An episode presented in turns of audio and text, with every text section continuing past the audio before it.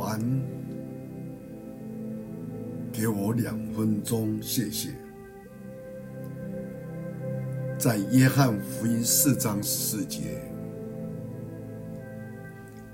人若喝我所赐的水，就永远不渴。我所赐的水要在他里头成为泉源，直涌到永生。约在中午的时候，有一个妇人来到井边打水，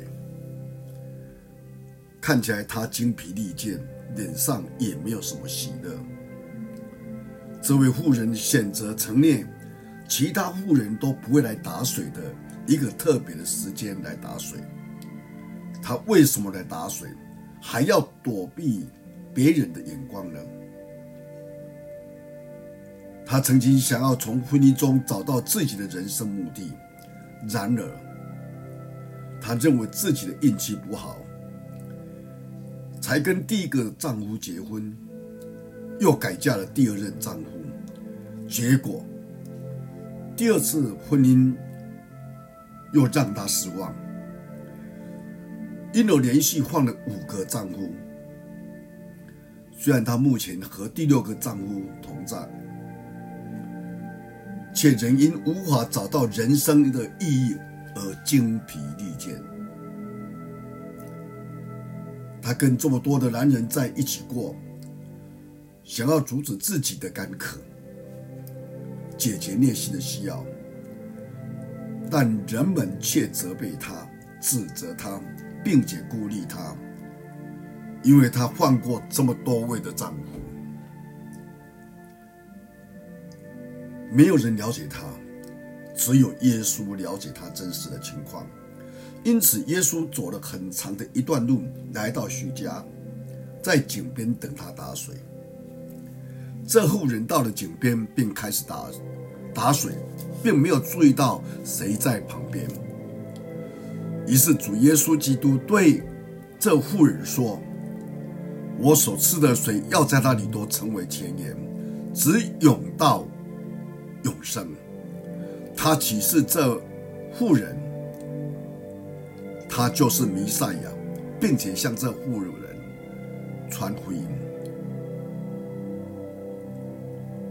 每一个人都拒绝他，说他不洁净，但耶稣却以怜悯的眼光看他，拜访他，并且赐他救恩。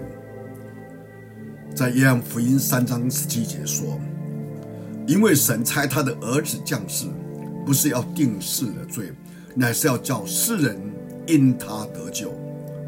耶稣来到这个世界，不是为了定世的罪，而是为了要拯救世人。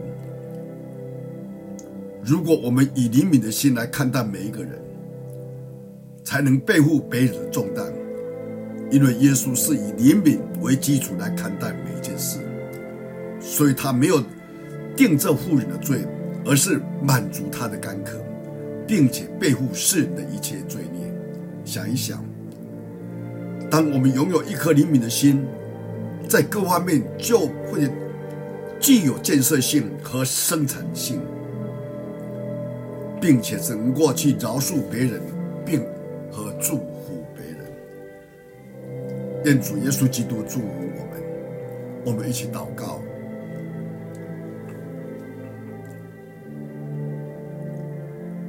亲爱的主耶稣基督，我们感谢你，再次给我们来到你面前，让你的话再次提醒我们，因为你有永远的活水，认识你就得到这生命之水，我们心里就不再干渴。当我们接受你为我们救主的时候，主，我们人生就有一个方向，有一个目的，有一个意义。恳求你带领我们，让我们在生命里面真的是拥有你一颗怜悯的心来看待每一件事，每一个人，这样我们的生命会显出更有意义、有价值。感谢你听我们祷告，奉主耶稣基督的圣名，阿们。